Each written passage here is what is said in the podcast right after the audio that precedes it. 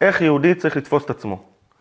אנחנו יודעים שדימוי עצמי זה נושא שמעסיק, אה, אין בן אדם שזה לא מעסיק אותו. יש אה, דימוי עצמי נמוך, זה בדרך כלל מה שמפריע לנו להתקדם בחיים. וזה קורה גם לאנשים שהם שמחים בטבע שלהם, דווקא בדרך כלל מאושרים ואולי אפילו מחזיקים מעצמם, אבל אם יש להם אה, תקופה לא טובה, משהו, לא יודע, משבר בעבודה, או דברים לא הסתדרו כמו שצריך, או בעבודת השם, לפעמים אחרי עבירה שעשינו, שאנחנו חושבים שאנחנו לא שייכים אליה ונפלנו, אתה פתאום נכנס לייאוש, אתה אומר לעצמך, מי אני, לי אין סיכוי, לי אין, אין, אין סיכוי להגיע לאן שהייתי רוצה להגיע, אין סיכוי להיות צדיק, אין סיכוי לחזור בתשובה, אין סיכוי להתקרב לקדוש ברוך הוא, כן? זה דימוי עצמי נמוך. ויש את הצד השני, שהוא דימוי עצמי גבוה מדי, יש לפעמים, אנחנו מכירים את האנשים האלה, שכולם רואים אותם, איך הם הולכים להתנפץ, הם בטוחים שהולכים לכבוש את העולם, אבל אתה אומר לעצמך, הבן אדם הזה לא, לא מציאותי. ו, ולא יכול להיות שדבר כזה חשוב כמו דימוי עצמי, איך לתפוס את עצמי נכון, זה יהיה נתון למצבי רוח, או אפילו לתכונות, אם מה נולדתי, יש אנשים שנולדו לכתחילה מדוכדכים יותר, ו- וקשה להם ל- לראות שהם יכולים לעשות משהו.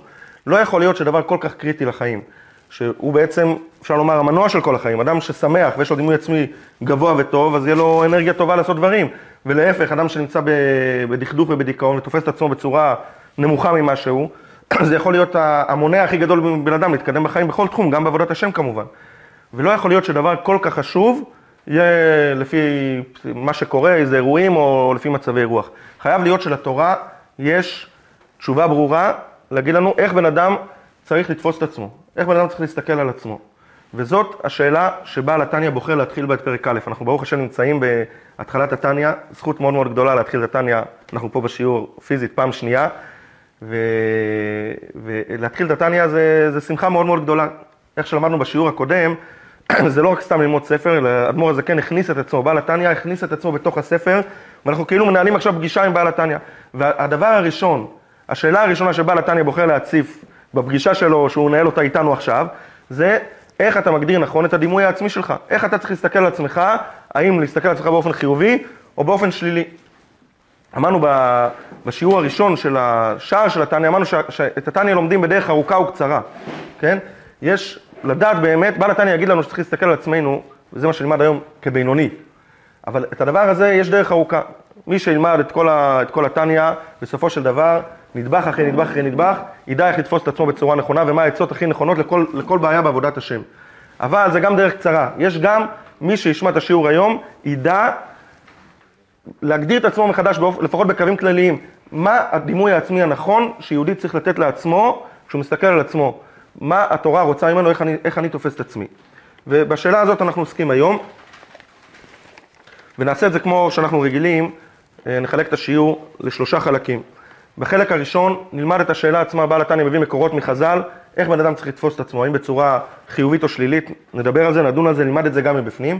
בחלק השני נגיע למסקנה שבעל התניא, המסקנה המפתיעה, אבל אנחנו כבר מגלים אותה, שבן אדם צריך לראות את עצמו כבינוני, זה ספר של בינונים, אבל נדבר קצת בעל פה, לא מתוך הספר, מהו הדמות של הבינוני, נראה שזה לא כל כך פשוט להיות בינוני של ספר התניא. מי שלמד פעם תניא יודע את הדבר הזה, אבל ננתח את זה, גם מיהו הבינוני וגם איפה זה תופס אותנו, איך אנחנו בכל זאת לא מתייאשים מהדרך שלנו, ואנחנו כן רוצים להיות בינונים. ובחלק השלישי נחזור חזרה לתוך הספר ונראה את המקורות שבעל התניא מביא. זה גם לא פשוט בגלל שהעמוד הזה, הראשון של התניא, הוא קצת שונה מכל התניא. כי מה שבעל התניא עושה בו, הוא מביא שלל מקורות, מביא הרבה מקורות, כדי להוכיח את הדבר הזה של איך יהודי צריך לתפוס את עצמו ומה זה התפיסה הזאת של, ה, של הבינוני. אנחנו נעבור על כל המקורות האלה, כל אחד יכול לפתוח לנו נושא של שיעור שלם, אנחנו נעבור עליהם מהר אחרי שנלמד מיהו הבינוני ונראה רק בנקודה איך כל מקור ומקור מסביר לנו מה זה הבינוני ובעזרת השם כשנסיים את השיעור כל אחד יהיה לו ביד את הכלי הנכון, את המשקפיים הנכונות, לדעת איך לתפוס את עצמו בצורה נכונה. איך, מה המינון הנכון, מה האיזון הנכון שבן אדם יתפוס את עצמו שמצד אחד הוא לא יתייאש, לא ייפול, ומצד שני זה יניע אותו לפעולה ולעבודת השם להגיע לדרגה האמיתית שהוא צריך להגיע אליה בקשר שלו עם הקדוש ברוך הוא. אז כמו שאמרנו, אנחנו מתחילים עם, ה, עם השאלה הראשונה, השאלה של הדימוי העצמי, ששאלה שבעל התניא מציף אותה, היא השאלה הראשונה, אה, איך בן אדם צריך לתפוס את עצמו. כל אחד מאיתנו מיד יודע שבן אדם יגיד לעצמו, בואו ניקח את הצד הראשון, שהוא יגיד לעצמו, אני צדיק. האם זה טוב או לא טוב? לא בטוח שזה כל כך טוב, שבן אדם יגיד לעצמו כל הזמן, אני טוב, אני טוב, אני צדיק, אני צדיק, למה? לפעמים יש לך איזה שלושה ימים שהולך לך, התפללת, כיוונת בתפילה, גם עזרת לאנשים, התגברת על עץ הרע במשהו שהוא מאוד מאוד קשה לך, ואז תגיד לעצמך, טוב, אני צדיק, אני צדיק, ומה יכול לקרות? דווקא בגלל זה נכנסת לאיזושהי אופוריה, שכחת שיש לך יצר הרע, שהולך לתקוף אותך, וזה יפיל אותך בסוף לעצבות. אסור לבן אדם להגיד לעצמו אני צדיק. מה לחילופין, מה הוא יגיד לעצמו? אני רשע. זה עוד יותר חמור. להגיד לבן אדם, להגיד לעצמו אני רשע, זה, זה, זה הדבר הכי גרוע שיכול להיות. היום, גם בפסיכולוגיה מדברים על זה הרבה, על העצמה האישית, אבל גם בעבודת השם, אנחנו יודעים שחסידות בעיקר אומרת לבן אדם, תסתכל על עצמך בצורה חיובית, תסתכל על הדברים הטובים שלך, אל תסתכל על הדברים הרעים. אסור לבן אדם להגיד, לעצמו, להגיד על עצמו רשע. ואנחנו רואים שחז"ל מביאים לנו, יש סתירה בחז"ל. האם אדם צריך לראות את עצמו כצדיק, או שצריך לראות את עצמו כרשע. המקום הראשון שחז"ל מתייחסים לזה, הוא בגמרא במסכת נידה. היא גמרא מרתקת שאני צריך פשוט להתאפק כדי לא להיכנס לכל הגמרא. אולי צריך לעשות איזה שיעור בנפרד. אבל היא גמרא שהרבה מכירים חלק ממנה, כן? מה קורה לתינוק בתשע חודשים כשהוא נמצא בבטן של אימא שלו? אנשים חושבים שזה הזמן שהגוף מתפתח. זה שהגוף מתפתח זה הדבר הנוסף, הדבר העיקרי זה הזמן שהנשמה מתפתחת. אנחנו יודעים שהגמרא במסכת נידה אומרת שאדם יושב שם ויש מלאך שלומד איתו, כל תינוק יהודי וכל תינוקת יהודייה לומדים את כל התורה כולה. נר דלוק לו על ראשו, הוא צופה ומביט, יש לו יכולות של אה, קדושי עליון, צופה ומביט מסוף העולם ועד סופו, אוכל עם מה שאימו אוכלת, שאת- יש בפנימיות התורה, בספרי המהר"ל מפראג, יש גם בבעל התניא, הרבה ספרים, על כל מילה כאן בגמרא היא, היא משמעותית לחיים בצורה מדהימה, אבל אנחנו לומדים רק את החלק שבעל התניא מביא לנו, שנוגע לנו לשאלה הזאת של הדימוי העצמי. אומרת הגמרא, רגע לפני שהנשמה יורדת לעולם הזה, רגע לפני שהנשמה יורדת לעולם הזה, משביעים אותו, תהי צדיק ואל תהי רשע. משביעים אותו, מה זה משביעים אותו? משביעים אותו זה מלשון שובע. ילד יורד לעולם הזה, שבע. הוא קיבל המון המון כוח, המון המון אפשרויות, הכל פתוח לפניו, יכול להצליח בחיים ברמה הכי גבוהה. כן, פתחתם עיניים, כי לא כתוב משביעים אותו, איך כתוב? משביעים אותו. זה הדרש משביעים אותו, יש שין, שין שמאלית, זה הדרש, משביעים אותו, ויש שין, שזה הפשט, מה הפשט?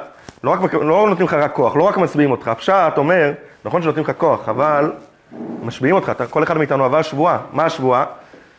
תהי צדיק ואל תהי רשע. באנו לעולם הזה עם כל כך הרבה כוחות, וכל כך הרבה אפשרויות, וכל כך הרבה מטען שהקדוש ברוך הוא נותן לנו, משאבים שהקדוש ברוך הוא נותן לנו, ואנחנו נשבעים לקדוש ברוך הוא שאנחנו נבצע את המשימה, אנחנו לא, לא נעזוב אותו, נהיה, נהיה צדיקים ולא נהיה רשעים.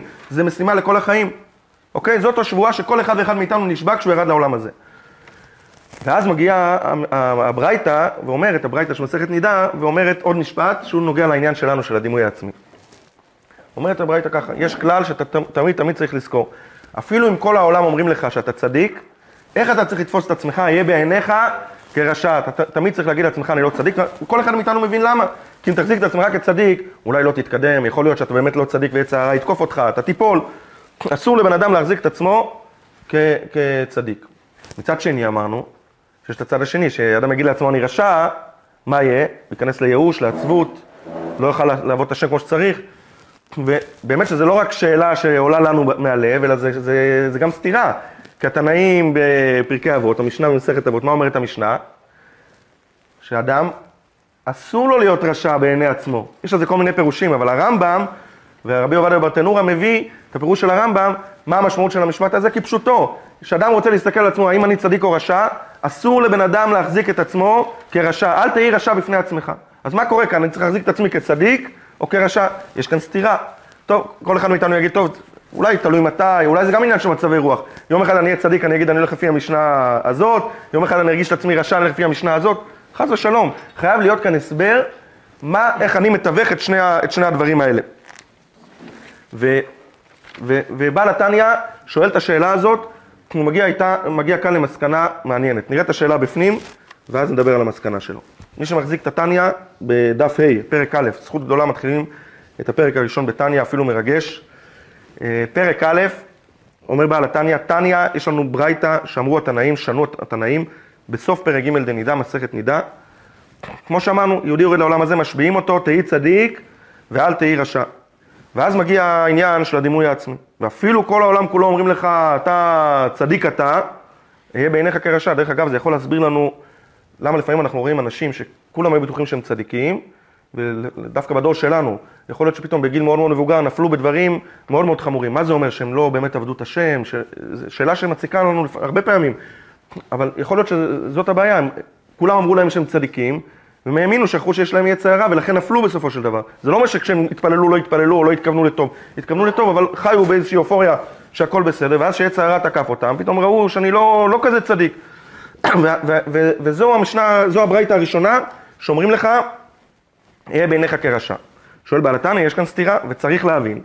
דעת נן, יש משנה מפורשת במסכת אבות פרק ב', הפוכה, ואל תהי רשע בפני עצמך, אל תחזיק את עצמך כרשע. והוא אומר, זה לא רק סתירה בין הברייתות, זה גם, גם הגיוני. גם בן אדם אומר לעצמו, אני אתפוס את עצמי כרשע, וגם, אם יהיה בעיניו כרשע, מה יהיה?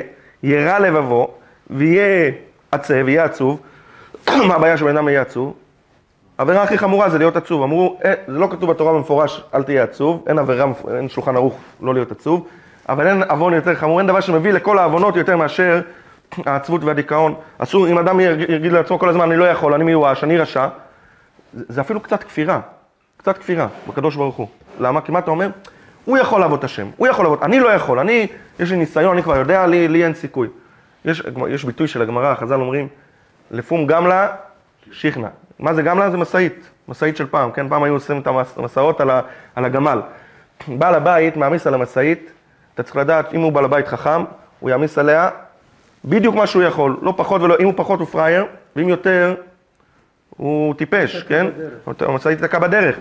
ואנחנו גם סוג של משאית, כי בה משביעים אותו תהי צדיק ואל תהי רשע, גם משביעים וגם משביעים, הקדוש ברוך הוא נתן לנו כוחות, נתן לנו ניסיונות, נתן לנו אתגרים, לא יכול להיות שהוא נתן לנו משהו והוא לא נתן את הכוח להתגבר עליו. זה קצת כפירה בהשם להגיד שאולי צריך להתאמץ למצוא את הדרך, אבל להגיד לעצמך, אני, לי אין סיכוי, אני מיואש, הדבר הזה, לא רק שהוא לא תועלתי, זה הדבר שהכי תוקע אנשים בכל דבר בחיים ובעיקר בעבודת השם. זה מה שאומר בעל התניא. יש אופציה אחרת, הוא אומר, יש אנשים שכבר השלימו עם המצב, הם כבר לא עצובים. הוא אומר לעצמו, אני רשע, טוב, גן עדן בטח כבר לא יהיה לי, המקום שלי בגיהנום כבר, אה, אני כבר מילא יסבול, אז מה אני אעשה בינתיים? תן לי לחגוג את החיים, כבר אעשה מה בא לי, כן? זה מה שהוא ממשיך ואומר, אם לא יהיה רע לבבו, כלל מזה, הוא בכלל לא יהיה עצוב, מה יכול לקרות? יכול לבוא לידי קלות חס ושלום. הכי חמור זה שבן אדם יתפוס את עצמו כרשע, כי איך שלא תהפוך את זה, בסוף, בסוף הוא ייפול, בסוף הוא, או, או, שהוא, או שהוא או שהוא יהיה עצוב ולא יוכל לעבוד את השם בשמחה, או שהוא יעבור עבירות, ב... הוא יהיה קל דעת, יעבור עבירות ב... בכמויות. אז מה בן אדם צריך? להיות צדיק, כמו שאמרו, אה, אה, להחזיק את עצמו כצדיק, לא להיות רשע בפני עצמו, אבל אמרו לנו, אל תהי, שאפילו כולם אומרים לך צדיק אתה, אתה כן צריך להחזיק את עצמך כרשע. אז להחזיק את עצמי כרשע או לא צריך להחזיק את עצמי כרשע? אז אומר לנו בעל התניא, וכאן מגיע הסוד של הבינוני. שימו לב טוב טוב למילים של חז"ל. חז"ל לא אמרו לנו, לא אמרו לנו, אהיה בעיניך רשע. חז"ל מדוקדקים בכל מילה. כתוב כרשע. כרשע, אומר בעל התניא, וזה חידוש עצום של בעל התניא, אסור לאדם להחזיק את עצמו רשע כמו שכתוב בפרקי אבות, אבל אם אדם שואל איך אני צריך לתפוס את עצמי, כרשע, ועל זה נדבר בשיעור הזה. כרשע זה בינוני, אבל קודם נראה מאיפה בעל התניא מוכיח את זה. אך העניין הוא, זאת התשובה. האם אני רוצה, אני צריך להחזיק את עצמי כצדיק או כרשע? אומר לך בעל התניא, אם תחפש בגמרא, אתה תמצא במסכת ברכות, שהדרגות שיהודי נמצא בהן, הם מתחלקים לחמש דרגות. אך העניין, כי הנה מצינו בגמרא, ה' חמש חלוקות, חמש מדרגות, צדיק וטוב לו וצדיק ורע לו, רשע וטוב לו ורשע ורע לו, אנחנו לא מתייחסים כרגע לדרגות האלו, ידבר עליהן בהמשך התניא, אבל החידוש הגדול, שבהמשך הגמרא מופיע, סוגיה אחרת בגמרא מופיעה דרגה נוספת שהיא נקראת דרגת הבינוני, בזה בעל התניא עונה את התשובה. הוא אומר, אנחנו באמת שיענה אותה בפרק י"ג, ואנחנו, לא יכול, אין לנו סבלנות לחכות עד פרק י"ג. כשנגיע לפרק י"ג, בדרך הארוכה נבין בדיוק בדיוק מהו הבינוני ואיפה אנחנו מוצאים את עצמנו בתוכו, מה הדרך שלו להילחם, מה הדרך שלו להחזיק את עצמו מעל המים, להתקדם בעבודת השם, להיות שמח, זה הכל יהיה לנו בתוך התניא עצמו. אבל אנחנו כבר עכשיו יודעים שיש לנו תשובה לשאלה הזאת. איך אדם צריך לתפוס את עצמו? יש לנו כאן שני כללי אצבע שחז"ל אומרים אותם בשתי משניות, זה לא סתירה, בברייתא ובמשנה. במסכת נידה אומרים לנו חז"ל, שאתה, אל תחזיק את עצמך צדיק, כי אתה יכול ליפול. אם אתה כל הזמן תגיד לעצמך, אני טוב, אני טוב, אני טוב, אני טוב, תחשוב שאין לך עץ הרע ואתה תיפול, אל תיכנס לאופוריה. אלא יהיה בעיניך כרשע, אנחנו תכף נבין למה בינוני הוא כרשע, זאת אומרת, אל תחזיק את עצמך צדיק. הכלל השני, הכלל של מסכת אבות, חס ושלום להחזיק את עצמך כרשע. אנחנו כבר מבינים, להחזיק את עצמך רשע. אנחנו כבר מבינים שאדם שאומר לעצמו, אני רשע, מה הוא בעצם אומר? הוא מתייאש מעצמו. הוא אומר לעצמו, לי אין סיכוי, הוא לא נותן לי סיכוי בעבודת השם. וזה דבר ברור שזה אסור. אז אסור צדיק, כי צדיק יפיל אותך, ואסור רשע, כי רשע אתה כבר, אתה כבר נופל אם אתה מחזיק את עצמך רשע. מה כן אומרים לך, יהיה בעיניך כרשע, תחזיק את עצמך כבינוני, ולכן אנחנו לומדים את הספר של בינונים, ומזה אנחנו גולשים ישר לחלק השני של השיעור, הייתי אומר החלק המרכזי, נדבר בעל פה מהו הבינוני של התניא. מה זה הבינוני שעליו אנחנו מדברים. ושוב, אני לא, לא ניגרר להסביר באמת מה זה הבינוני, כי אנחנו לא, אי אפשר לדחוס את כל הבינוני, בשביל זה אנחנו פה ללמוד. הייתי אומר שה-12 פרקים הראשונים, 12 פרקים הראשונים שאנחנו לומדים בחודשים הקרובים, אפשר לקרוא להם מסכת שלמה בתוך התניא, שהיא מסכת הבינוני, מסכת הנפשות, ולהבין מיהו הבינוני. זה יהיה לימוד ארוך, אבל כבר היום אנחנו נצא בקווים כלליים שיעזרו לנו לקבל את הכלי הזה, שאם אנחנו נתפוס אותו נכון, זה, זה, זה פתח למחשבה, זווית למחשבה אחרת, איך אני צריך לתפוס את עצמי לפי חז"ל. לא יכול להיות שאני אתפוס את עצמי לפי מצבי רוח, ויום אחד אני, אני טוב, יום אחד אני רע, לפי המעשים שלי או לפי התכונות שלי. איך בעל התניא אומר לנו, איך חז"ל רוצים שאני אסתכל על עצמי, והתשובה היא, כבינוני. ואנחנו שואלים את עצמנו, מה זה בינוני? כדי להבין מיהו הבינוני, אני רוצה שתדמיינו לעצמכם, כל אחד ידמיין לעצמו, שאנחנו הולכים ברחוב, בשביל איזושהי מטרה ברחוב ראשי הולכים וזה, ואז מישהו ניגש אלינו מהצד, ודופק לנו קצת על ה... דופק על השכם, ואתה מסתכל על מה, אתה רוצה לראות משהו מרתק? אני אומר לו כן. אז הוא אומר, לך לרחוב השלישי שם לסמטה, כנס, יש שם את הספסל הזה, איפה שאנשים תמיד יושבים, תראה תופעה מרתקת. טוב, מעניין, אני הולך לשם, ואני רואה שלושה צדיקים גמורים יושבים אחד ליד השני. טוב, איך אני יכול לדעת שהם צדיקים? אנחנו יודעים שהבן של רבי יהושע, הגמרא מספרת את מסכת יומא, שהבן של רבי יהושע היה חולה, כנראה חולה במצב מאוד מאוד קשה, מה שהיום אולי קוראים מוות קליני, עבר איזושהי חוויה, הנשמה שלו עלתה למעלה, הוא חוזר, הקדוש ברוך הוא החיה אותו, קיבל את החיים שלו במתנה, אבא שלו אומר לו, מה ראית למעלה בשמיים? מרתק. הוא אומר לו, אתה יודע מה ראיתי? עולם הפוך ראיתי. ראיתי אלה שהיו נראים אנשים פשוטים, התברר ששם הם למעלה, ואלה שהיו נראים לי פה למעלה, התברר שהם למטה מטה. טוב, יש מושג של צדיק נסתר, אנחנו רואים יהודי פשוט, אתה לא יכול לדעת מי הוא ומה הוא. ואתה רואה בן אדם שנראה לך כמו צדיק, אנחנו עכשיו הולכים אבל לפי הפשט. איך אנחנו מדמיינים צדיק? אנחנו רואים על אותו ספסל, כל אחד ידמיין לעצמו מה, מה, איך הוא, לא יודע, שלושה אנשים דומים דרך אגב, כאילו שלישייה נולדו מאותה אימא, והם שלישייה זהה, לא יודע, זקנים לבנים אנחנו מדמיינים, אה, פנים כאלה מהירות, פנים שמחות, אתה רואה בן אדם שהוא כל הזמן דבוק בהשם, אתה רואה על הפנים שלו את הקדושה, שאתה רואה צדיק, אתה יודע לזהות אותו. הוא מחזיק ביד, אה, לא יודע, ספר משניות או זוהר, כל הזמן מרוכז, אבל אם אנשים עוברים, נותן להם את כל היחס, אתה אומר לעצמך, שלוש אנשים צדיקים גמורים. ואז אותו אחד שאמר לך, לך תראה את המחזה המרתק, הוא עדיין לידך, הוא אומר לך, הם לא צדיקים זה, אם תדע לך, זה השמאלי, הוא רשע, טוב, מעניין, רשע, הוא צד רשע, זה שבאמצע הוא בינוני, וזה שבצד ימין, הימין זה הצדיק. הם נראים לך אותו דבר. את הרשע נעזוב, איך יכול להיות שרשע נראה ככה? נעזוב אותו לסוף השיעור. אבל נתמקד בשניים האלו. נראים אותו דבר, לומדים, כשהם שומע את הפלפולים שלהם אותו דבר, היחס שלהם לאנשים, כאילו תאומים זהים. יותר מזה, הוא מוציא לך מחשב, מדליק לך, מדליק לך סרט וידאו, אומר לך אחורה מה שאתה רוצה, יש, לה, יש לך שלושה שבועות של מצלמות אבטחה על, על הבית שלהם, של אותם שני אנשים. תשמע, באמת, זה לא בינוני, תגיד לעצמך, הוא, טוב, הוא לומד כל היום, הוא לומד חצי יום, הוא עושה איזה עבירה, ככה מקנח בלילה איזה עבירה, לפעמים טוב לו, לפעמים לא. אתה רואה, שניהם זהים, דבוקים בקדוש ברוך הוא בצורה מוחלטת, איך שאנחנו לא יכולים רק לדמיין את זה, לומדים תורה כל הזמן, מתייחסים לאנשים בצורה יפה, הכל מושלם. ואתה אומר לעצמך, טוב, אולי במחשבות שלהם יש הבדל ביניהם, הוא, אולי יש לו בעיות באמונה, יש לו איזה ספקות. אתה יודע מה הבעיה? הבעיה היא שאחרי שאתה רואה בווידאו, כמה שאתה עובר מכאן לשם, אתה רואה הכל, הכל זה, הוא מוציא לך דף פלט של כל המחשבות שלהם, יש סריקת מחשבות, ואתה רואה שגם המחשבה, שניהם זהים, שניהם מאמינים בקדוש ברוך הוא בצורה מוחלטת, שניהם בוטחים בהשם, שניהם אוהבים כל יהודי בלב, שניהם, הכל מושלם, שניהם שמחים, שניהם עובדים את השם במרץ. אז מה מבדיל ביניהם? איך יכול להיות שהוא צדיק והוא בינוני? וכאן יש לנו כבר את, ה, את המתנה הראשונה, שאנחנו יכולים להבין שבינוני הוא בן אדם, בעל התניא יוכיח לנו את זה, אחרי זה נראה בפנים, הוא בן אדם שלא עובר אפילו עבירה אחת. זה קצת מרחיק אותנו, אז רגע, זה... וואי, אני רואה את הפרצופים שלכם, אז מה, אז, אז מה באת להגיד לנו שאין לנו אפילו סיכוי להיות בינוניים? אז מה אנחנו עושים פה? זה, זה אולי הכי מייאש שיכול להיות. יש לזה הרבה תשובות על הדבר הזה, אבל אם אנחנו קצת ניכנס לבינונים, אני חושב שיש תשובה פשוטה, שיכולה להסביר לנו בצורה מאוד מאוד ברורה מה בעל התניא רוצה מאיתנו כאן, ולמה אנחנו כן שייכים להיות בינונים. א', יכול להיות שיש כאן מישהו שבעזרת השם יהיה בינוני, אפילו בפועל לא יעבור שום עבירה. אבל כל הבעיה שלנו, שאנחנו מסתכלים על הבינוני ועל הצדיק, אנחנו שוב מסתכלים רק על החיצוניות שלהם. אנחנו מסתכלים רק על המעשים, ואפילו על המחשבות שלהם, ואנחנו אומרים לעצמנו, הם זהים, ואני נמצא שם הרחק מאחורה, לכן אין לי סיכוי להיות שם. אנחנו שוב חוזרים, איך אני מסתכל על עצמי, רשע ולא בינוני. אבל בואו נבין מיהו הבינוני. אוקיי? כאן אנחנו מגיעים, זה היה משל, אבל אנחנו מגיעים גם למציאות. במציאות יש סיפור מופלא, שיראה לנו על יהודי שהיה קדוש עליון, שאנחנו היינו בטוחים שהוא צדיק גמור, אבל הוא- אמר על עצמו שהוא בינוני. וזה רבא. רבא היה גדול הדור, הגמרא מספרת עליו סיפור מאוד מאוד ארוך, שבהזדמנות אחרת נספר אותו, אבל מה שנוגע לנו זה, זה הצורה שבה הוא נפטר. צורה ש... א', למה הוא נפטר? כי היו צריכים אותו בשמיים. אומרת הגמרא, היה מחלוקת בין הקדוש ברוך הוא לבין ישיבה של מעלה, על נגע מסוים של צרעת, האם הוא טהור או טמא, והיו צריכים להכריע, ואמרו, בשביל זה צריכים להביא את רבא בבר חנא, את רבא מה... מהעולם הזה, כדי שהוא יכריע בין מי למי, בין הקדוש ברוך הוא לכנסת ישראל. כולם מבינים שזה גדול הדור. ורבא הזה, שלחו את מלאך המוות לקחת אותו, ומלאך המוות לא יכול לנגוע בו. למה? כי הוא יושב ולומד תורה, מתחת עץ דקל, וכל הזמן שהוא, הפה שלו לומד תורה, יש כאילו כמו חומה של אש שמקיפה אותו, מלאך המוות שנשלח על ידי הקדוש ברוך הוא לא יכול לנגוע בו. אין אדם יותר קדוש מאשר הבן אדם הזה. יום אחד, יום אחד, רבא יושב עם התלמידים שלו ואומר להם, מטיל עליהם פצצה.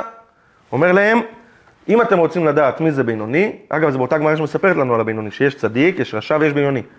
כגון אנחנו בינונים, כאן בעל התניא מביא גרסה שהוא אפילו לא אומר אנחנו, אני חלק מכם, אלא אומר על עצמו, כגון ענה, אני הדוגמה המובהקת לבינוני. אתה בינוני, תגיד, נפלת על הראש, מיד אנשים יגידו, בטח זה ענווה, הוא דיבר בענווה, נכון? אבל זאת לא ענווה. אם, זאת, אם הוא היה מתכוון מתוך ענווה, זאת הייתה ענווה של שקר. למה? בוא ניקח אה, מרן הבן איש חי, כן?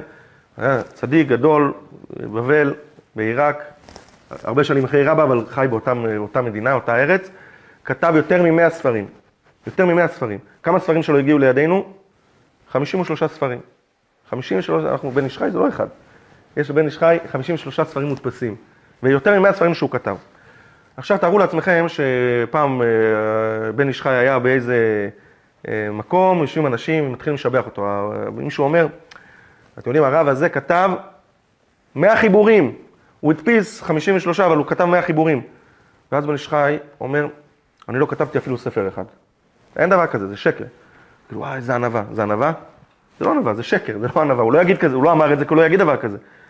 ענווה זה לא לשקר. ענווה זה לא לא- זה לא להגיד לאנשים, לא לדעת המעלות שלך, זה, זה, זה חיסרון מאוד מאוד גדול. ענווה זה הפוך, זה לדעת מה המעלות שלך, לדעת בדיוק מה אתה יכול, מה אתה לא יכול, ובכל זאת לא להתגאות. זאת ענווה אמיתית, אוקיי? צריך, זה, זה גם סוגיה בפני עצמה, אבל מה שברור לנו, שרבא לא יכול להגיד על עצמו, אני בינוני, שהוא גדול הדור, ויגיד, אני, אני מחלל שבתות. אני בינוני, לפעמים, יש לי שלושת רבעי שבוע אני טוב, רבע אני לא טוב, לפעמים אני אדבר לשון הרע. אנחנו מכירים אותך, זה, זה לא, לא צריך סרט, הוא גדול הדור, יושבים כל התלמידים שלו, ויודעים זה צדיק הדור, עליו העולם עומד, משמיים רוצים אותו ש, שיפסוק בשאלות בין הקדוש ברוך הוא לבין, לבין פמליה של מעלה, והוא יבוא להגיד על עצמו שהוא עובר עבירות. אומר בעל התניא, חייבים לומר שהבינוני והצדיק הם זהים, אין ביניהם שום הבדל מבחינת, המ, מבחינת המעשים. מה בדיוק ההבדל בין? תכף נראה. אבל מבחינת המעשים, הדרך היחידה שלי לומר שרבא יכול להגיד על עצמו שאני בינוני, זה רק אם אני מבין שהוא לא דיבר על חילול שבת, אני לא כתבתי ספרים, אני לא מוסר שיעור, זה לא היה ענווה של שקר. ובכל זאת, מה, מה הוא כן התכוון זה, זה הבינוני של טניה, אבל בכל זאת, בא אביי, שהיה תלמיד הבכיר שלו, ואביי קם והזדעק, איך אתה רבנו אומר לעצמך שאתה בינוני? אם אתה בינוני, לא שב יקמר חיי, אתה לא משאיר חיים לאף אחד. מסביר לנו רש"י מה הכוונה, אין לאף אחד לאיפה לשאוף. אף אחד לא יכול להיות צדיק. אם אתה בינוני, אין צדיקים בעולם. אף אחד לא יכול להיות, אין סיכוי לבן אדם להיות צדיק בעולם אם אתה בינוני. ובאמת, בעל התניא יסביר לנו שרבא, שרבא היה צדיק גמור. אבל הוא עשה טעות שהוא הסתכל על עצמו כבינוני. הוא גם יסביר לנו בעומק למה הוא עשה את הטעות הזאת, אבל זה בשיעור אחר, זה בפרק אחר. כי מה שברור, שהטעות שהוא עשה זה לא עברתי עבירות. הטעות שהוא עשה נבעה מהעובדה שגם הבינוני הוא בן אדם שלא עובר עבירות. ובעל התניא מוכיח את זה מאוד גמרא, שהיא מרתקת. זה לא סיפור, אבל זה הלכה שהיא פשוט מעניינת, שהיא אומרת, אין מרחב לבן אדם בכלל להיות בינוני. אומרת הגמרא מסכת קידושין. אנחנו יודעים, כל אחד מאיתנו היה מתחת החופה, או מי שעוד לא היה שיהיה, ועומד מתחת החופה, שם את הטבעת על האצבע של, של הכלה, מה אומרים? הרי את מקודשת לי בטבעת זו, כדת משה וישראל. יש נוסח שאם אנחנו נחרוג ממנו ימינה או שמאלה, הרב ייתן לנו אולי איזה בעיטה עם, עם הרגל ויגיד, תגיד עוד פעם, לא, לא מקבל את זה. אבל זה לא פשוט. אם בן אדם יבוא ויגיד איזה נוסח משלו, יש הרבה סוגיות במסכת קידושין, מה הדין, האם מקודשת או לא מקודשת. נתאר לעצמנו איזה בן אדם הולך לחופה, עכשיו כולם יודעים שהוא הפושע הכי גדול בעיר, ובדרך לחופה, אשתו מחכה לחופה, כולם מסתכלים, מחוץ לעולם הוא הספיק אולי אה, לדקור מישהו, או לא יודע לדקור פיזית, או לא יודע, כעס, מתעצבן על, ה, על המלצרים תוך כדי רואים, זה לא חתן מרוגש, זה חתן שולט בעניינים, אבל כולם מבינים מי הוא, מי הוא ומה הוא. הוא מגיע לחופה ואז הוא אומר, בחופה הוא שם טבעת על אשתו, אומר, הרי את מקודשת לי בטבעת זו, על מנת שאבא שלך יקבל אותי לעבודה אצלו במשרד עם משכורת של 20 אלף שקל. כולם מוחאים כפיים, מזל טוב, מזל טוב. האם היא נשואה או לא נשואה? זה על תנאי. אם למחרת חותנו קורא לו, אומר לו, קח, זה המשכורת שלך, כנס למשרד, הם נשואים. אם לא, אם הוא לא, לא מקיים את התנאי, הוא לא צריך לתת לה גט, אסור להם לחיות ביחד, הם, הם, הם אנשים זרים אחד לשני. אוקיי? אותו בן אדם, עכשיו סיטואציה אחרת, הוא בא ואומר, זה נקרא קידושים על תנאי, אוקיי? כשהתנאי יתקיים, יהיו קידושים, לא יהיה תנאי, לא יהיו קידושים. אותו בן אדם נכנס לחופה, ושוב, באותה סיטואציה, הוא דוקר מישהו, אולי במילים, כועס, לא יודע מה, נכנס לחופה, שם את הטבעת, והוא גם מעז. הוא אומר, הרי את מקודשת לי על מנת שאני צדיק גמור. לא שאני אהיה צדיק מחר, כי אז טוב, קח תהליך, ו... אלא על מנת שאני עכשיו צדיק. מה קורה עכשיו? אף אחד לא אומר מזל טוב.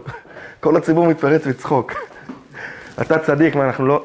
ההלכה אמורה להיות ברורה, אין חופה ואין כלום, תגיד עוד פעם, אין, מה שאמרת לא תופס.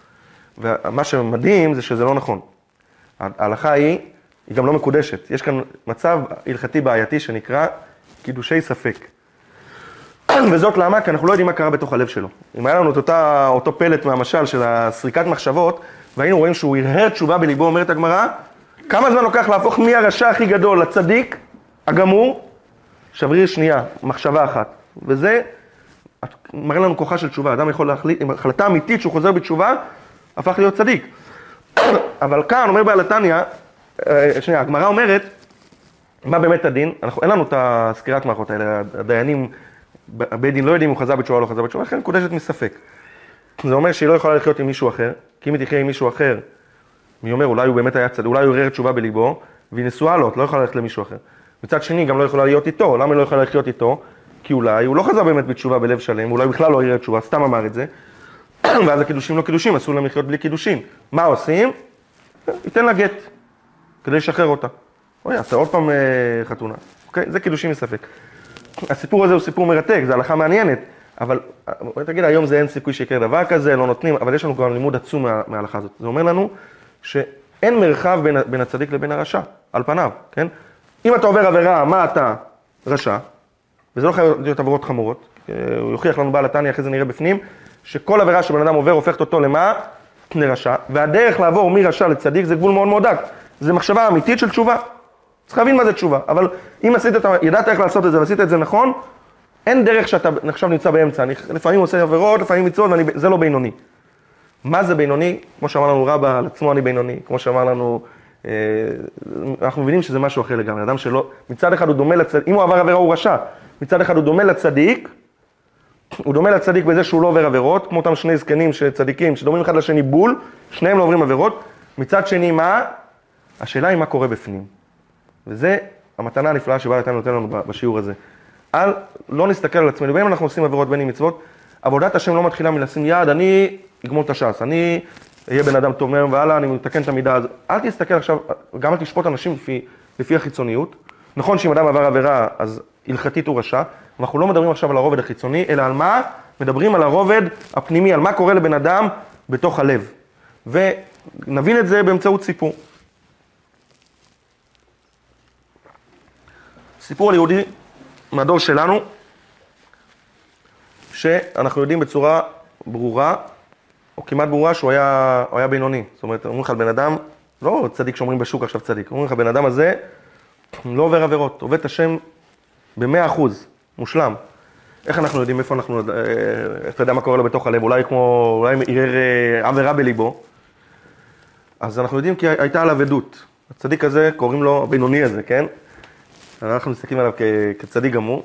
קוראים לו רבי ניסן נמנוב, לא הרבה שמעו את השם שלו, אבל יש, דיברנו עליו כמה פעמים פה בשיעור, יש, אה, רק כדי להבין מי הוא היה, אז אה, גם הפרט הזה בהיסטוריה לא מפורסם, שהבבא סאלי, רבי ישראל אבוחצירא, במשך עשר שנים היה נוסע אליו, בשנים שהוא היה צעיר, היה נוסע אליו לצרפת, לישיבה, היה לו ישיבה גדולה של חב"ד בצרפת, כדי להיות יחד איתו ב, בישיבה. אנחנו מבינים שאם בבא סאלי נסע אליו, אז מדובר על, אה, על משהו אחר לגמרי. גם כל ההיסטוריה שלו, יש ספר כזה שלם שנקרא רבי ניסן, שמספר על הצדקות שלו ועל עבודת השם שלו ועל מסירות נפש שלו ברוסיה, אבל עד סוף ימיו היה, אני רוצה לספר סיפור אחד, שייתן לנו קצת להבין למה בכל זאת אנחנו קוראים לכזה בן אדם בשם בינוני, ומזה נגלוש להבין למה זה לא מייאש אותנו. זה מאוד מעניין, איך יכול להיות? כזה צדיק גמור, שבפסל נוסע אליו, הוא בינוני, ו... ואנחנו עדיין לומדים ספר של בינונים עם תקווה להיות בינונים. איך זה מתחבר ביחד? אבל הסיפור הוא ככה. היה, הוא הגיע פעם אחת לבלגיה, לאנטוורפן, והיה שם כמה שבועות. היה איזה יהודי ששמע עליו, היה גר בלונדון, לא חסיד חב"ד, היה חסיד סאטמר, שהוא החליט, אני הולך לנסוע, שמעתי שהוא בבלגיה, אני אסע לראות אותו. אני מעוניין להכיר את ה... שמעתי עליו הרבה, רוצה לראות אותו. הגיע לבלגיה, אומרים לו, איזה בית כנסת מתפלל אה, אה, רבי ניסן, אמרו לו, הולך לבית כנסת הזה והזה. הוא, המנהג שלו היה, היה קם בבוקר מוקדם מאוד, הולך למקווה, טובל טבילת טהרה וברכות השחר, הולך לבית כנסת לענות קדושה ולשמוע ספר תורה וכל מה שצריך, קדישים, ואחרי זה הולך לעבודת התפילה. עבודת התפילה שלו זה משהו שלוקח עד שתיים, שתיים וחצי בצהריים. תפילה ברמה אחרת לגמרי. א', הוא לומד פנימיות התורה, מתבונן בגדולת השם, אחרי זה יושב מתפלל שעה, שעתיים, דבקות בהשם, ש... והוא הולך ומסתכל מהחלון, ולא יכול להעתיק, להעתיק את העיניים, הוא אומר, הלוואי עליי ביום כיפור, בנעילה, רגע אחד, מה שהיהודי הזה חווה כל יום במשך שעות. הקריבת השם שהוא חווה, הדבקות, הכוונה, זה משהו לא מהעולם הזה. ורבי ניסן מסיים את התפילה, והוא עדיין עוקב אחריו, והוא צריך לאכול בת אה, שחרית, מתי הבת שחרית שלו? שתיים בצהריים. הוא לוקח איזושהי שקית, איזשהו תיק, מוציא בצל, מוציא חתיכת בצל ולחם, הולך, נטילת ידיים שלו, גם לוקחת כמה דקות עם כוונות, אוכל איזה, מחבר את הבצל והלחם, אוכל כמה ביסים, ואז מתחיל לנגן ניגון. הניגון הזה הוא ביידיש, שקשה לתרגם אותו בצורה מדויקת, אבל הניגון ממש ממש מרגש. אם ננסה לתרגם אותו לעברית מדוברת, הוא יושב עם עצמו, אף אחד לא נמצא איתו, יש רק את החסיד שמסתכל עליו מהחלון כדי לראות מה זה, מי זה הדמות המיוחדת הזאת של רבי ניסן. ומה הוא שר לעצמו? אומר לעצמו, הוא אמר את זה ביידיש, אבל בעברית זה הולך ככה, לאכול זה הולך בקלות. אולי בלשון של, של ימינו זה זורם. לאכול זורם לי, לנשום זורם לי, לישון זה זורם, לשתות זה זורם. אבל כשאני מגיע לתפילה, ככה הוא מנגן, כשאני מגיע לתפילה זה הולך לי בקושי, אני לא מצליח להתפלל. ככה הוא אומר בצער. אתה אומר הפוך, וגם החסיד, אומר, אומר החסיד הזה לעצמו, מה קורה פה? מה קורה פה עם הבן אדם הזה? והתפילה, אין תפילה כזאת בכל העולם. זה תפילה, מה שראיתי היום, אין תפילה כזאת, וזאת הולכת לא קשה. לך, הבן אדם הזה אוכל בכלל? מה אוכל? אכל איזה שתי ביסים? וזו הדמות של הבינוני. זו הדמות של הבינוני. מה שהיה עם רבי ניסן, מה שהיה מיוחד בו, זה שהוא קיים את מה שאמרו חז"ל, אהיה בעיניך כרשע. מה זה אומר אהיה בעיניך כרשע? הוא ידע, וזה היה סוד ההצלחה שלו, ואם אנחנו נדע את הסוד הזה, אנחנו גם נתחיל ליצור את הצעד הראשון שלנו בעבודת השם. סוד ההצלחה שלו היה שהוא לא החזיק את עצמו כצדיק, הוא גם לא החזיק את עצמו חס ושלום רשע, הוא ידע טוב מאוד את המעלות שלו, אבל הוא ידע שמבחינה פנימית יש בתוכו מלחמה שלא נגמרת. גם אם עכשיו, גם הוא, הוא מנצח במלחמה, הוא אדם שמתפלל כל יום ארבע שעות, הוא לא מזיק ליהודי, הוא כל, כל ימיו מסירות נפש של לימוד תורה. אף על פי כן הוא ידע גם בגיל 80 שיצר עדיין פעיל. יש בתוכי שתי כוחות, יש בתוכי שני כוחות, כוח אחד של טוב וכוח אחד של רע. ואם אני לא אזכור את זה, אני אפול. ובזכות זה שהוא ידע את הדבר הזה, בזכות זה הוא הצליח להגיע לאן שהוא הגיע. זה ההבדל בין שני הצדיקים האלו שנראים מבחוץ, הכי דומים שיכולים, שניהם מתפללים בדבקות, שניהם שומרים כל המצוות, הבדל עצום ביניהם. אני רוצה לשאול שאלה, והיא גם תקרב את זה אלינו. אני רוצה לשאול שאלה, האם אנחנו היינו לוקחים את הרבי מלובביץ', שהיה צדיק גמור, אנחנו, האם אנחנו לוקחים אותו כמודל בעבודת השם? כל אחד מיד יגיד כן, אבל זה לא ממש מדויק. האם אני יכול ללמוד כמו הרבי? האם אני יכול להתפלל כמו הרבי? אני יכול, דבר ראשון צריכים להיות דבוקים בצדיק, כן? אני יודע שאם אני אלך אליו, אני אבקש ממנו ברכה, הוא יכול לברך אותי, יכול לכוון אותי לדרך בעבודת השם, אלך אליו ליחידות. אני גם יכול ללמוד מהדרכים שלו, אני אראה את אהבת ישראל העצומה שלו, איך שהוא אוהב כל יהודי בלי גבול, אני אלמד מזה לקחת קצת אהבת ישראל ביני לבין uh, היהודי שהכי קרוב אליי בעולם מזה, ביני לבין אשתי, כן? קצת יותר אהבת ישראל, אני אלמד ממנו. זה נקרא השראה. אני אראה את התפילה שלו, קצת יותר כוונה בתפילה. אני אראה את השקידה שלו בתורה, קצת יותר תורה. אבל האם אני יכול ללמוד ממנו, לא שהוא ילמד אותי, לא, לא לשאול אותו שאלה, אלא להעתיק אותו, מה שנקרא, לחקות אותו בדרך איך להתגבר על מידת הכעס, איך להתגבר על יצר הרע, איך להתגבר על התאוות, איך להתגבר על העצלות. אני, כמו שהרבי זריז, ככה אני גם מתגבר על יצר העצלות שלי. זה לא עובד, אתה לא מבין, הוא, הוא נמצא בספירה אחרת לגמרי. הוא אדם נקי, הוא אדם שאין לו, כל, המ, כל המנועים שמכבים אותנו, אין לו את המנוע הזה של הכעס, מה לעשות? אנשים יגידו את הדברים הכי, זה, הוא לא יתעצבן, כי, כי הוא, הוא, הוא רמה אחרת, הוא צדיק גמור. אבל הבינוני הוא בן אדם שאני כן יכול לחקות אותו. להגיד, אני יכול להיות כמו רבי ניסן נמנוב? אני יכול להיות כמו אותו בינוני שמתפלל חמש שעות? אם אתה מסתכל על החיצוניות, להיות הרגע במצב שאתה מקיים את כל המצוות ולא ליפול, אין מצב. אבל אם אתה מסתכל על הפנימיות, מה קורה אצלו בתוך הלב, איך הוא דרוך והוא הוא מחזיק את הסוס במושכות, הוא יודע שיש לו מלחמה תמידית עם יצר הרע, ברגע שתקלוט שזה סוד ההצלחה שלו, הוא המודל הכי טוב שלך בשביל לחיקוי, למה? כי הוא הצליח. הוא, זה נקרא בינוני, הוא לא צדיק, הוא יודע שהוא לא צדיק גמור, אבל הוא המודל שלנו להצלחה בעבודת השם. זה, זה המושג בינוני, כי הוא יודע שיש לו מלחמה, הוא מקיים בדיוק כדברי הגמרא, כי זאת המציאות, שהוא מחזיק את עצמו לא רשע ולא צדיק, אלא בינוני, הוא כרשע, אומר לעצמו, אם אני לא אחזיק את, את, את המושכות של הסוס כל הזמן, לא אחזיק את עצמי חזק, מה יקרה לי בסוף? אני אפול. אני כל הזמן מסתכל על עצמי כרשע. האם אני עצוב? חס ושלום. האם אני לא יודע איזה כוחות יש בי? האם אני לא יודע שאני בעיני העולם צדיק? כל העולם אומרים לי שאני צדיק ויש לזה על מה להתבסס. אבל אני כל הזמן זוכר שיש בי גם כן צד של רשע, ולכן התפקיד שלנו זה לקחת את הדמות המושלמת הזאת ולהגיד לעצמנו, רגע, הוא בפנים נלחם?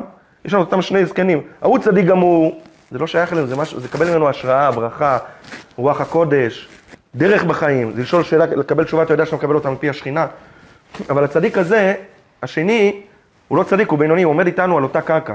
נכון שאני בהתחלת הדרך, והוא נמצא אין סוף הדרך, הוא נמצא חזק חזק בתוך הדרך, הוא יודע שאין סוף לדרך הזאת, אבל בדיוק מה שמתחולל אצלו בתוך הלב, איך שהוא מצליח להתגבר על עצמו, איך שבעל התניא ילמד אותנו שהוא בינוני מצליח להתגבר על יצר הרע, גם אנחנו יכולים להתגבר על יצר הרע, גם אנחנו יכולים ככה להתחיל את עבודת השם. ולכן זה לא מייאש. האם בן אדם יכול להיות בינוני? אם בינוני זה בן אדם שלא עובר שום עבירה, שנמצא אי שמה, שאני לא מבדיל בינו לבין הצדיק, באמת, זה מייאש, אין לי סיכוי. אבל אם אני קולט באמת מה זה בינוני, וזה המסר של בעל התניא בעמוד הזה, תסתכל על הפנימיות ותראה שיש הבדל עצום בין, שני, בין שתי הדמויות האלו, כי הדמות הזאת של הצדיק, אין לה מלחמה, היא נמצאת ב, ברמה אחרת לגמרי, אנחנו לא, לא הולכים, לא צועדים על אותה קרקע, והדמות של מה שנראה כמו צדיק, כשאני אבחן את הפנימיות שלו, מה אני אגלה? שאני והוא הולכים על אותה קרקע, רק הוא מצליח ללכת ואני שוכב על הקרקע. והדרך שלי לקום ולהיעמד ולהתחיל ללכת, להתחיל לצעוד, היא דרך מאוד ארוכה, כמו שאמרנו, התניא הוא דרך ארוכה וקצרה, אבל עצם העובדה שאני יודע שאני, כן יש לי כוחות, אני כן כמו צדיק, יש לי, יש לי בתוכי כוחות עצומים, ביחד עם זה, אני לא רשע, אלא אני כרשע, אני יודע שכל הזמן יצר הרע אורב לי, ואני, והתפקיד שלי בעולם הזה זה להילחם בו, אז אני יודע, הנה, הוא הדמות שלי, ואני אחקה אותו, אני אלמד ממנו. חסידים היו אומרים, דבר מאוד מאוד יפה, יש סגולה לשמוע סיפורי צדיקים, ספר לילדים סיפורי צדיקים לפני השינה, זה טוב דרך אגב, אני אגלה לכם סוד, לא רק ליראת שמיים של הילדים, בעיקר ליראת שמיים של ההורים. אנחנו נקרא לילדים או לנכדים אה, סיפורי צדיקים לפני השינה, אז הם, אה, הם גם יתחזקו וגם אנחנו נתחזק. אבל יש גם מושג שנקרא סיפורי חסידים, לא סיפורי צדיקים. שמוע על חסיד שהיה לו קשה בעבודת השם, מה הוא עשה, מה אמרו לו, איך הוא התבונדד, איך הוא... סיפורים מהחיים, מה שנקרא. חסידים אמרו שאם יש לך אפשרות לבחור, סיפורי צדיקים מחזקים את הנשמה, זה, זה גלות שיש הקדוש ברוך הוא בעולם, לשמוע נס של צדיק. אבל אם יש לך אפשרות לבחור בין סיפור של צדיק לבין סיפור על חסיד, בין צדיק לבין בינוני, עדיף שתשמע סיפור על חסיד, למה? את זה תוכל אה, לבצע, זה, זה משהו מהחיים שלך, הוא, הוא דומה, אבל אל תסתכל על החיצוניות שלו, על זה שהוא הצליח, תסתכל על המלחמה הפנימית, על מה שקורה בפנים, ואז תדע ש, שיש לך גם סיכוי, ממנו תוכל ללמוד, מסיפורי חסידים תוכל ללמוד. זה בעצם הסוד של הבינוני, מה שבעל התניא לימד אותנו בפרק הזה, נקרא את זה עכשיו מבפנים, אבל אנחנו כבר יודעים שאנחנו לומדים ספר של בינונים, למה? אולי אנחנו רשעים, אם הזכרנו את אותו רשע, עוברים עבירות לפעמים, אבל רשע זה אומר בן אדם שמיואש, רשע זה אומר בן אדם שמחזיק את עצמו רשע ואומר, אני אולי עושה 99% מצוות, אבל על הבעיה הקטנה שיש לי במידה הזאת והזאת, או על הלימוד תורה שאני לא מצליח בדיוק ללמוד, עם זה כבר אין לי סיכוי. אני יכול להיות בן אדם שנפל בהרבה עבירות, אבל אם אני אומר לעצמי, אני לומד ספר של בינונים, אני שם את עצמי עם רבי ניסן אה, נמנוב, עם הבינוני, על אותה קרקע, כי אני אומר, אני אלמד ממנו איך להתנהג, זה ספר התניא, זה ספר התניא מדבר אליך, לדעת להכיר את עצמך, ואת זה נעשה בשיעורים הבאים, ללמוד מהם שתי הנפשות, מהי המלחמה שלהם, לקחת לעצמנו דרך בעבודת השם. אז נקרא את הקטעים האלה מבפנים, מי שמחזיק את תניא, אנחנו נמצאים בשורה, ופרישו בגמרא, כן, שורה שמתחילה במילים וטוב לו, זה 1, 2, 3, 4, 5, 6, 7, 8, יש לנו פרישו בגמרא, כן? ופרישו בגמרא, צדיק וטוב לו, צדיק גמור. צדיק ורע לו, צדיק שאינו גמור. הגמרא אומרת מה זה צדיק וטוב לו? הכוונה טוב לו בחיים. כל, הוא גם צדיק אמיתי, אבל גם טוב לו. יש צדיק שיש לו איסורים, אז אומרים, ההבדל ביניהם הוא צדיק גמור, והוא צדיק שאינו גמור. לא ניכנס לסוגיה, אבל נראה איך הזוהר מפרש את זה, זה, זה המדהים. בזוהר הוא מפרש, בראיה מאמנה, שזה החלק של הזוהר שמגיע מפי משה רבנו, פרשת משפטים, פירש, הראיה מאמנה, צדיק ורע לו, לא הכוונה שרע לו בחיים, אלא מה הכוונה ורע לו? שהרע שבו כפוף לטוב, יש בתוכו רע, רק הטוב מנצח את הרע. אנחנו כבר רואים מזה, אנחנו נדבר על הצדיקים בפרק של הצדיקים, כבר רואים מזה, שהם שניהם צדיקים, שניהם מקיימים את המצוות בצורה מושלמת, ההבדל ביניהם הוא מה קורה בפנים, כזה סוג. מה ההבדל בין הצדיק ורע לו לבינוני? נלמד על זה, וכבר רואים פה את הפנימיות. אנחנו ממשיכים הלאה ומגיעים לפצצה. אה, עוד גמרא, כן, גמרא סוף פרק ד' ברכות. עוד ראיה, צדיקים יצר טוב שופטם, אמרנו, אני לא, אדם שרק יש לו יצר טוב, אין לי מה ללמוד ממנו. הוא, אני יכול לקחת ממנו השראה, יכול לקחת ממנו דרך. אני לא יכול ללמוד מצורת המלחמה שלו, כי אין לו מלחמה, יש לו רק יצר טוב. גם על זה נדבר. רשעים, יצר הרע שופטם. מה פירוש יצר הרע שופטם? שהם כבר מיואשים. הם אומרים, מה, מה, אפילו יש לו רק עבירה אחת, אבל הוא אומר לעצמו, אין לי סיכוי לתקן אותה. אבל בינוניים, בינוניים זה וזה שופטם, יש לו גם יצר טוב וגם יצר רע, והוא יודע, זה בינוני. כל החיים אני נולדתי כדי להילחם. נולדתי כדי לדעת שכל החיים אני עובד את השם ברמה כזאת שגם בגיל 85, כשאני מתפלל ארבע שעות ביום, אני עדיין אומר לעצמי, לאכול זה קל ולהתפלל זה קשה, יהיה בעיניך כרשע. וכאן מגיעה הפצצה של רבא. אמר רבא שהיה גדול הדור, כגון ענה, אני דוגמה למה? לבינוני. אומר לו התלמיד שלו, אביי, אם אתה בינוני, מה יהיה איתנו? לא שביק מרחה, יהיה לכל בריאה, אתה לא משאיר חיים לאף, לאף בריאה. אומר בעל התניא, להבין זה בהר היטב, הספר הזה בא להסביר לנו היטב מה בדיוק קורה כאן, מה הוויכוח בין אביי לרבא. וגם להבין מה שאמר איוב, ריבונו של עולם, איוב אומר, גמרא מסכת בבא בתרא, בראת צדיקים, בראת רשעים, זאת אומרת, למה אתה בא חשבון עם אנשים? הרי בראת אותם לכתחילה צדיקים או רשעים, מה, אז אין בחירה לבן אדם?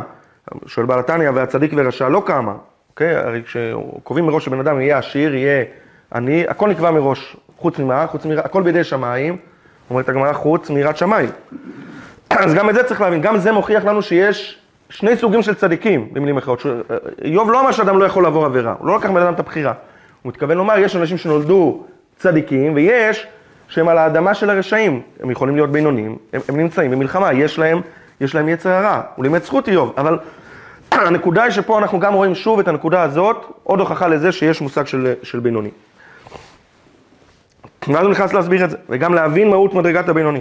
שבוודאי אינו מחצה זכויות ומחצה עוונות. לא יכול להיות שבינוני עובר עבירות. למה? שאם כן, איך טעה רבא בעצמו, איך רבא אומר לעצמו שהוא בינוני? ונודע דלא פסק פורים מגירסה, לא הפסיק ללמוד, עד כדי כך שמלאך המוות, כמו שסיפרנו, לא היה יכול לשלוט בו. הבן איש חי יכול להגיד על עצמו, לא כתבתי ספרים, אה, לא, כל צדיק, בבא סאלי יכול להגיד על עצמו, אני מחלל שבתות, זה, זה, זה לא ענווה, זה סתם שקר, זה, זה, זה לא יכול להיות במציאות שיגיד על עצמו בינוני, אם בינוני זה אדם שעובר עבירות. איך היה יכול לטעות במחצה עוונות, חס ושלום. ואז כאן הוא נותן לנו את ההוכחות לזה, שמה שדיברנו בעל פה, שבין רשע לצדיק, כשמדברים על העניין הזה של מעשים, הגבול הוא מאוד מאוד דק, אין מרחב לבינוני. ועוד שהרי בשעה שעושה עוונות הוא נקרא רשע גמור. ואם אחר כך עשה תשובה מתחת החופה ומערער תשובה בליבו, נקרא צדיק גמור. ולכן הקידושין קידושין אם הוא באמת חזר בתשובה.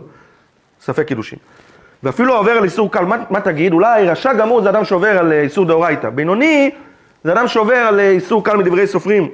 אומרת הגמרא, מיקרי רשע, או גם, גם נקרא רשע, כדאיתא בפרק ב' מסכת יבמות, פרק כמה דנידה, עד כדי כך שאפילו מי שהוא עצמו לא עובר שום עבירה, יש בידו למחות בעבירה של מישהו אחר, הוא לא מעיר, לא עוזר לאנשים אחרים לא לקיים, לא לעבור עבירות, ולא מיכה, גם כן נקרא רשע בפרק ו' מסכת שבועות. בא לתת נוסף לנו מכל הש"ס, מה זה בינוני? בינוני לא יכול להיות שעובר עבירה, כי אם הוא עובר עבירה הכי קלה, אפילו הוא לא מוחה באנשים אחרים, לא עוזר לאנשים אחרים לקיים מצוות, כן? הוא כבר נקרא רשע, צריך לחזור בתשובה. ואם הוא יחזור בתשובה, מה יהיה איתו? ערער תשובה בליבו, הוא צדיק. זאת אומרת, מבחינת המעשים, זה, זה מאוד מאוד פשוט, זה או רשע או צדיק. עברת עבירה אתה רשע, חזרת בתשובה, עברת את הגבול וחזרת צדיק, אוקיי? אנחנו לא נכנסים פה עכשיו למהות התשובה, למה התשובה הופכת את הבן אדם, אבל מה שרואים כאן שאין מרחב לבינוני. וכל שכן וקל וחומר מבטל איזו מצוות עשה שאפשר לו לקיימה, כמו מי שאפשר, כל שאפשר לו לעסוק בתורה, אדם יש לו דקה ללימוד תורה ואינו עוסק, עליו דרשו רבותינו זיכרונם לברכה, כי דבר השם בזה, וגומר יכרת יכרת וגומר. ופשיטא שאדם שמבטל תורה, שזה מצווה דאורייתא, הוא נקרא רשעת, מיקרי רשעת, תפה יותר מעובר איסור דה רבנן. ואם כן, כאן מגיעה המסקנה. על כורחך, אומר בעל התניא, לפי כל ההוכחות שאמרנו, לפי הסיפור עם רבא, לפי זה שמרשע לצדיק זה, זה בשנייה, עברת עבירה, נהיית רשע, עשית תשובה, נהיית צדיק. לפי זה שבן אדם צריך לתפוס עצמו, לא רשע ולא צדיק, אלא כבינוני. לפי זה שהגמרא מביאה מושג של בינוני. כל ההוכחות האלה מלמדים אותנו שהבינוני אין בו אפילו עוון קל של ביטול תורה, הוא לא מבטל דקה של לימוד תורה. ומשום מה אחי, רבא שכל הזמן למד תורה, טעה רבא בעצמו, לא משהו בינוני, אוקיי? וזה אנחנו עוצרים. מה למדנו מזה? למדנו מזה, א', שהבינוני לא כזה פשוט להיות בינוני. להיות בינוני זה אדם שלא עובר עבירות בכלל. אבל בכל זאת אנחנו לומדים ספר של בינונים, כי אותה דרך שהבינוני עושה, אותה דרך שהוא כל ימי חייו עובד את השם באמת, הוא, הוא, הוא פיצח את השיטה, או שבעל התניא עזר לו לפצח את השיטה, של איך אני מתמודד עם יצר הרע, איך אני מתגבר על יצר הרע, תעתיק את השיטה הזאת אליך, התחלת לעבוד את השם. זה הנקודה. ואם אנחנו חוזרים למה שהתחלנו בשיעור, איך בן אדם צריך לתפוס את עצמו, זה כבר מתנה שקיבלנו. האם להגיד לעצמי אני רשע? אל, אל, דבר ראשון לא לתת למצבי רוח להגיד לנו אם אנחנו רשעים או צדיקים. לא יכול להיות שביום שעברת עבירה לפי זה תגדיר את עצמך כי עכשיו אתה בדיכאון, ויום שוואלה עשית איזה מצווה גדולה או למדת איזה שעה תורה, וואלה אני, הרגשות שלי, זה לא יכול להיות שזה נקבע לפי זה. מה המינון המדויק, מה התורה אומרת לך, שילוב של, שתי, של הברייתא במסכת נידה ושל המשנה במסכת אבות, שאדם צריך לדעת על עצמו שהוא צריך לדרוך על הדרך של הבינונים, להחזיק את עצמו לא רשע אלא כרשע, זאת אומרת, לדעת, יש בי את כל הכוחות, יש בי את היכולות, השם מצפה ממני להתפלל, להתקרב אליו, לא להתייאש, ביחד עם זה לדעת כל הזמן שתהיה לי את הציפור שלוחש לי באוזן, יש לי יצר הרע שגם בזמנים טובים, גם, גם באמצע יום כיפור הוא יכול להפריע לי, גם אחרי יום כיפור, זה קיים תמיד. איך עושים את זה? בעזרת השם, נתקדם לזה בשיעורים הבאים, בעזרת השם יתברך.